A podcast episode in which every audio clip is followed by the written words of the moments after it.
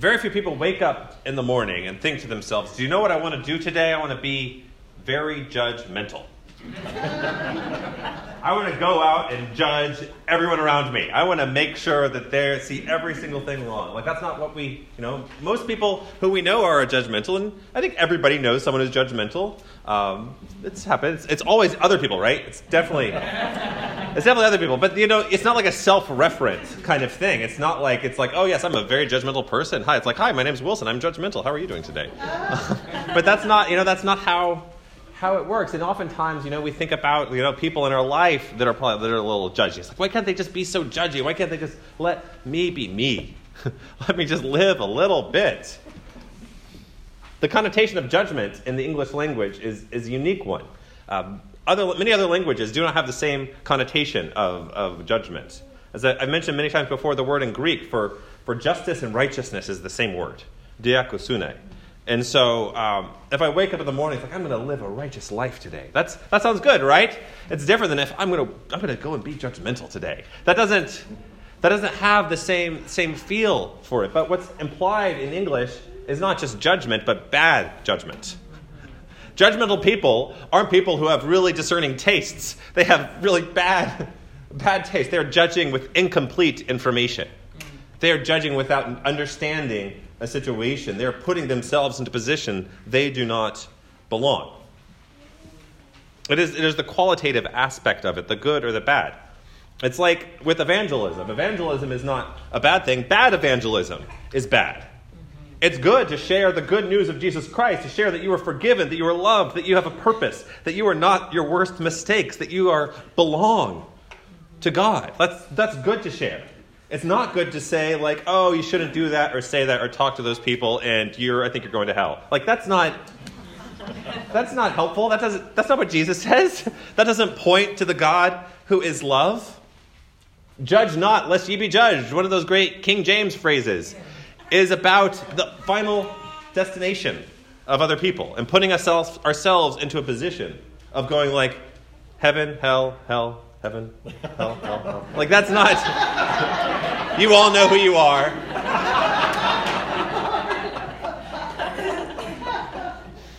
Instead, we're called to look inward to respond to God and our life. To not think about this us versus them as this primary way of, just, of seeing the world, but to look at ourselves. Where is there love in your heart? Our judge is coming, but not like the judges we're used to. Of course, some judges are good, but, but a lot of times, judges too. it's a very inside joke. Um, judges, come, like judges that we see in this today, have incomplete information, and they come to cases in different ways with different situations. It's very different than the judgment and the justice that is coming with Jesus Christ. My friends, we're continuing our series on the art of waiting this series of Advent and understanding that waiting is a habit and a practice. It's not just this passiveness, it's not just boredom. There is a habit of waiting an art. Nor are there people who are naturally gifted at waiting. That person, he's a really gifted waiter. Like that's not that's not something. Waiting is an act of faith. Today's message is called wheat and chaff, but it might as well be called judgment because one of the ways in which we practice the art of waiting is through judgment. Or to use a word with a better connotation, through discernment. Through discernment. Through the discernment of others, but also through the discernment of ourselves. In the gospel today, John the Baptist mentions the wheat and the chaff. Wheat and chaff are not separate. If you look at the front of your bulletin, there's a picture of, of a full head of wheat and it shows with the chaff on it. The chaff is that kind of paper-like substance that surrounds the wheat berry. And so down below are the wheat berries, that that's what's crushed up to make flour or cooked to make awesome stew. Wheat berry stew is amazing because it doesn't soften up. It's fantastic. But, but you can't really eat the chaff. The chaff is inedible. It's kind of like eating if you eat some paper. Like I've never done that before, but I can assume it doesn't taste that good. You just kind of chew and gnaw, and it's probably even worse because it doesn't dissolve in your mouth. I would not recommend eating chaff, but that's the point. You know, you want to, when you're making food, you want to have the food that you can eat. And the stuff you can eat, you want to separate. But the wheat and the chaff, they grow together. Oftentimes, this message, this third Sunday in Lent, is preached as an us versus them, as a kind of, okay, here, here is the us, and there is, there is the them. And this gets back to sometimes with that word judgment. Oftentimes in churches and around the world, Christians have this connotation of being judgy. Like, oh, those Christians, they're a little judgy. I don't know if I can go to that church. They may look at me funny. They may not like my shoes, or something like that. You know, in this kind of way that, of course, there's cases of this, but this is not. When, Jesus, when John the Baptist talks about wheat and chaff, he's not trying to separate the good shoes from the bad shoes. Like, that's not the goal of what he is doing. The life of faith is not about separating ourselves from others. The chaff in our life are not the people that bring us down. The chaff are the habits and dispositions in our own hearts that keep us from love. And so, how can I align myself with the good wheat of God's love? That is the question for us. And not the, the chaff of sin and self destruction that separates me from my neighbor. Am I the person threshing or am I the one being threshed? It's a fantastic word. Just say it thresh. thresh. It's a great word. Um, so threshing, the threshing floor is when they separated in the ancient ways of the wheat from the chaff. And it would usually be really high up on a hillside, and so it'd be kind of windy. And you'd have the winnowing fork to kind of separate it out, but you'd throw the wheat down and mix it up, and the wind would blow the chaff away. And so if you're the one, if you're the one threshing, you're the one throwing the wheat down. You're the one knowing where it's going. If you're the one being threshed, you're being thrown down.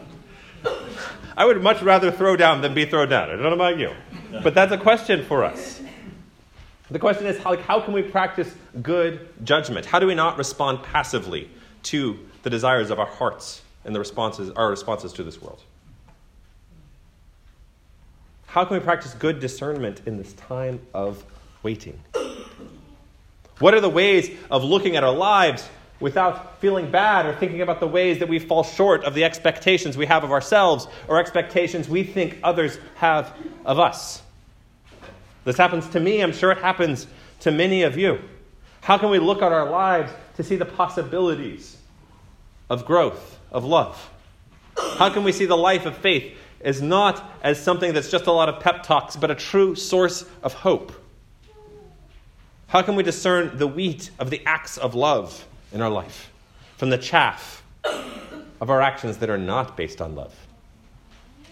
One way is through our relationships, through conversations. God uses our conversations. As humans, we are relational, we are not isolated.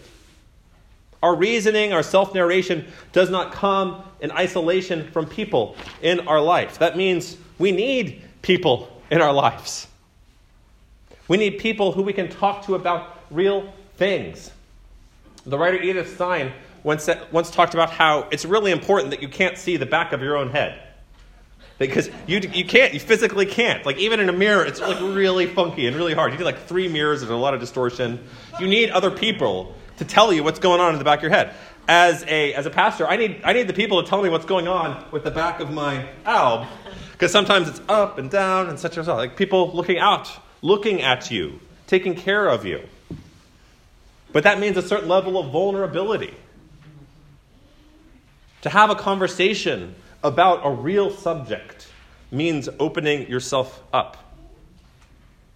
And vulnerability, by definition, means the opportunity for some kind of abuse. Whenever you are vulnerable, someone can abuse that.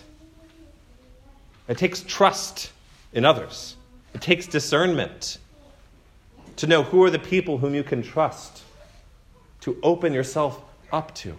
Because in that vulnerability, God can enter in through the insights of those around you, through your own insights. And for me, sometimes if I can share and be honest with another person, I can figure out what's going on already in my own life. I don't need them to tell me an answer, I just need someone to talk to. Augustine talks about this with prayer that God does not need us to tell God what's going on. God already knows. the point of prayer is not that we are informing God about the things that are going on in our life. The point of prayer is that in speaking, we find more of who we are. in speaking out loud and speaking in our hearts and speaking in our minds and saying, like, God, this is what matters to me. And then you realize, oh my gosh, this matters to me. Oh my gosh, I am really sad that this may happen. And then you realize, gosh, that is breaking my heart. And this dialogical relationship shapes us, that God responds and speaks to us through this. We need to get outside of ourselves to find ourselves. And when we get outside of ourselves, we find more of what God has for us. In loving others, we realize that we are loved. In speaking, we realize that we are worthy of being heard. And in listening, we remember that we are not the center of the universe. Who is someone who you can share anything with? Real things, deep things, not superficial things, not who's coming this Christmas, but how is it with your soul? What is going on? As well, we cannot just keep the gaze on ourselves, but must decenter ourselves with our neighbors because there are people who look up to you. Each of you, there are people who look up to you and trust you. And sometimes may be seeking you out as a source, as a source of holy conversation. Not as dispensaries of advice. The world has enough advice. It's okay. Everybody does. If someone asks you a question, you may not need to answer it. It's okay. Sometimes just responding, just saying, I hear you, means so much. And God can speak through that. We need people willing to take the time to break bread together, to have coffee together, to share about real things together. How is it with your soul? When was the last time you asked someone that question, How is it with your soul? How are you really feeling? Feel free to share with me. I want to encourage you all this week before Christmas. Everybody, I'm sure, has like a list 15 pages long of all the things you need to do. I'm giving you one more thing. I want you, I want you to find at least 30 minutes to find someone whom you can trust and you can share with. And you can ask them, How is it with your soul? And you will listen to them. And they will ask you, How is it with your soul? And you will take that time. If someone is here today who you trust, schedule that time, prioritize it. Make a time that you can be open with another. That's how we practice this habit of waiting. So we can discern what is really going on in our hearts. So that, that is one of the first steps. We talk to people, what John Wesley called holy conversations. He called us a means of grace. Like communion and baptism, God speaks to us when we are talking about real things with people in our life. And it's, it may be tricky. It's not how we're naturally habituated to.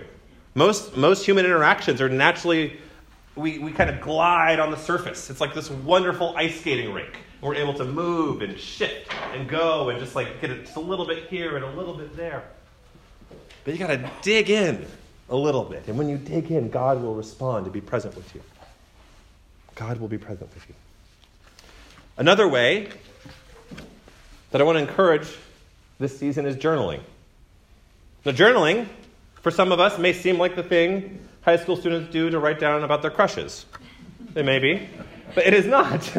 journaling is a deeply spiritual practice. It is wonderful and beautiful. Sometimes in journaling, is the opportunity to ask ourselves that question How is it with your soul? And you have to write something down. You're kind of stuck with the pen and the blank paper. Sometimes it can be a notebook, sometimes it can be a phone.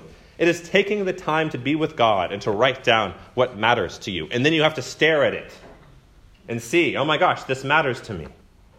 And you realize that to begin to be comfortable looking inward so that you can see that you are a child of God.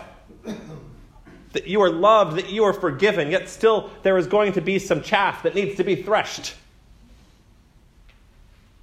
And if you don't look inward, if you don't take the time to practice this art of waiting, that chaff is going to begin to take up most of you. It already is so easy for the chaff in our life to take up our time, to suck our time. It is going to keep you from loving your neighbor. It is going to keep you from loving God. It is going to limit limit who you can be. We don't need limits on God's grace in our life. As Isaiah says, sing to the Lord, draw water with joy. When you're drawing water from a stream or a spring, it's a taxing thing. I don't know how many of you have ever done that, have like walked to the spring to get water to cook with. It's usually you need a lot more. It's really heavy. I've only done it camping, and so I've only been cooking for myself, and so but it's usually like you walk like a half mile down the hill, go to the spring, you have your like half gallon pitcher, which a half gallon weighs about eight pounds, so you have to carry that, and then you have to carry it back up. And it's it's taxing. If you do that, imagine doing that every day or three times a day. You have the same walk where you're drawing water. It can be easily something that you don't draw water with joy, right? Like it's not it's kind of like the dishes or the laundry. Like think about that. Like think about the dishes in your house or the laundry or your yard and like the things that you have to do every day you know you have to do them. But it's like I'm doing it, but this is not a joy-bringing thing. But this is what Isaiah is talking about. Isaiah is saying, do the things of your life with joy because God is real and God is coming. Draw water with joy. Even if you may not believe in God or God seems really distant to you right now. When we practice the art of waiting, we practice seeing that God is closer to us than we are to ourselves. We are not left to wait by just twiddling our thumbs or just like refreshing Twitter or whatever we do in the meantime. We are not left at all. God offers us the practice of an art of waiting in this time between resurrection and return. And it, because in waiting, we look inward to see how how ready we are for life with God. How is it with your soul? How full is your heart with love? Do not despair if you look inward and do not like what you find, because God is there. And even when we are prodigal to God, when we run away from love, God still welcomes us home with a feast. You are loved, you are forgiven. You are not the worst thing you've done. You are a child of God, made for love. In the name of the Father, and the Son, and the Holy Spirit. Amen.